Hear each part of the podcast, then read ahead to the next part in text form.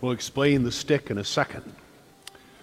But Miss Fleming, I'm glad you're still standing. Lynch, you can sit down. Miss Fleming, do I understand that today is your birthday? It is. Yes. So she always sings to us, but now is our opportunity to sing happy birthday to Anne. And you can thank your daughter Serena for offering you up for us today, okay? Yes.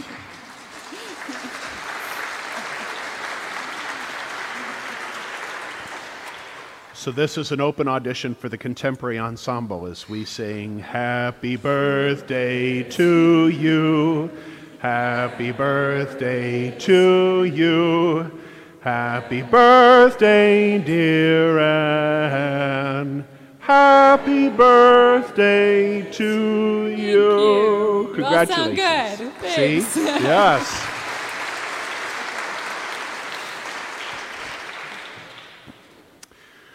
When Moses led one million people out of slavery in Egypt across the Red Sea on dry ground, he was over 80 years old. By the time he engages in the battle against Amalek today, years had passed. He's not getting any younger. He's too tired to fight. And that's why he's sending Joshua into the battle. He's going to stay up on the hill.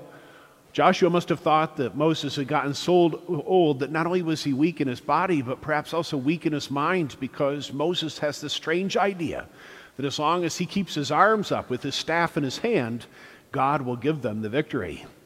It's like a Hail Mary pass. And Joshua and the army certainly needed one because the Amalekites had an army that was 10 times the size that of Israel. Outmanned, outmatched, and outgunned. They needed a miracle. And somehow Joshua was willing to go along with this. If Moses said, All I have to do is keep my arms in the air and the stick in my hand, and God will give us the victory, that was Joshua and Moses both believing that with God, all things are possible. That if he chooses to make their salvation depend on a stick, God can do with whatever he wants, with whatever he wills. And we're still looking to a stick, to a wood to save us, the wood of the cross. And as long as that cross is lifted up, we will not fail because Jesus has already won the war. But we find ourselves, friends, engaged still on a field of battle. A battlefield between right and wrong, life from death, good from evil, in a world that is more hostile to the gospel we preach than at any other point in the last 20 centuries since Jesus walked the earth. All of the gospel message today, all of these scriptures are telling us the same thing. Do not grow weary. Pray without ceasing. Continue to trust in God. And even when the odds seem completely stacked against you, get your arms up. Look to heaven because that is where our victory will come from. That is what we are fighting for. That is what we are supposed to be living for. That is where we're headed. That's where Jesus is leading us, and He's inviting us and everyone to join Him on the way because He is the way, the truth, and the life. Moses wasn't wrong, and Joshua did not fail. As long as Moses stood on top of that hill with his arms in the air, victory was assured. But when his arms began to fall, they began to fall. That's why he needed help. Get those arms back up there. Do not give up. Blood, sweat, tears, fears, and trembling. It's all worth it if God will give us the chance to share in his great victory. And we're certainly hoping for a great victory just weeks from now on Election Day with defeat of Proposal 3, a gift given to us by Planned Parenthood and the American Civil Liberties Union. And those who are going out and knocking on doors across our state on Saturday mornings are finding that in most cases, the doors they knock on, the people they encounter know little or nothing about this proposal. For those who are involved in the 54 day Rosary Novena, the Fight Like Heaven campaign, a text message came out at 6 o'clock this morning that had this video. We're going to try to master and harness this technology so we can have five minutes and 29 seconds of enlightenment. Lights, camera, action. Michigan, this November 8th, you have the right to choose. And your choice will decide whether we wake up in a better Michigan or a Michigan that has been radically transformed. Help me understand what's going on with you. You're just not yourself lately. Mom,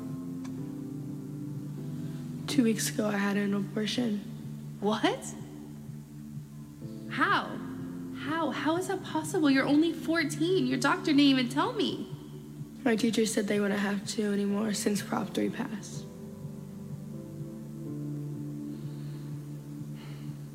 I didn't know.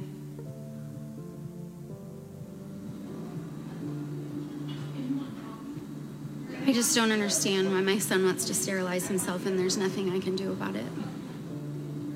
What do you mean there's nothing you can do? He's only 10, and you're his mother. Prop 3 passed and gave every individual the right to effectuate decisions about sterilization. His teacher told him that if he wants to transition, he can do this. There's nothing I can do. If he decides to go through with it, it's his choice. I didn't know.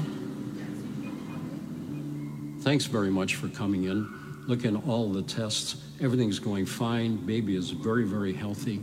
But I need to ask you before we go any further are you sure this child is not going to cause you any mental health issues? Fear, anxiety, stress? I mean, it's my fourth kid, so probably. well, if you feel that way, we can terminate this pregnancy for you. How is that possible? Well, now that Proposition 3 has passed, you know you have the right to terminate this pregnancy up to the time of a birth. Really? Yes, if it would be advisable for the protection of your mental health. I didn't know.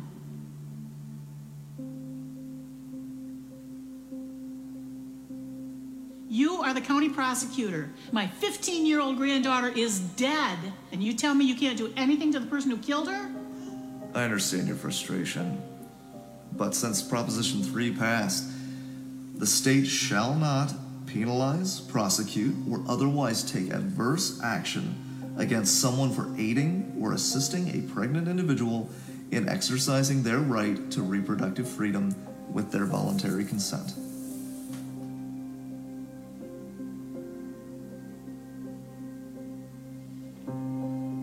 There's just nothing I can do. I didn't know.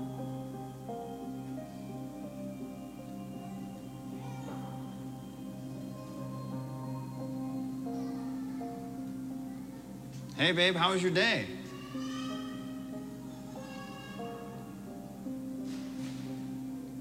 What's wrong? I, um. I had to perform an abortion today. What? How, how is that even possible? You work for a Catholic hospital.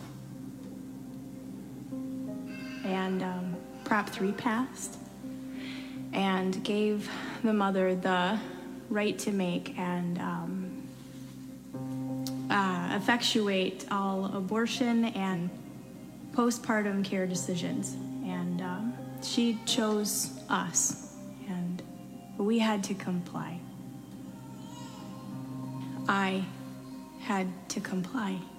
It was her right.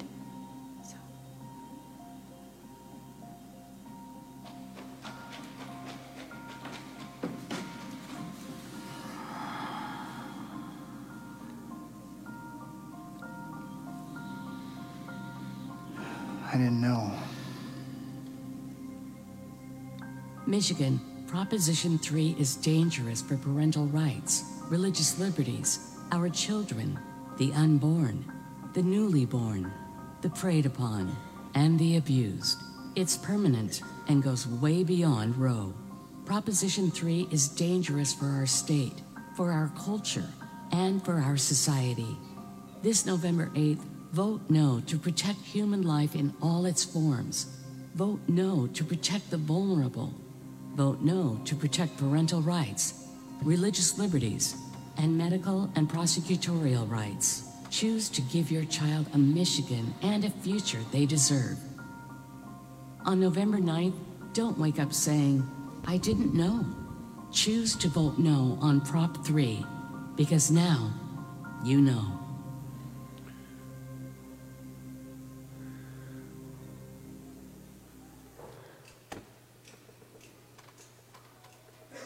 That's right, my friends. Now we know. So it's up to us to pray without ceasing and keep our hands in the air, always lifted up towards the heavens to make sure that we're all united on this issue.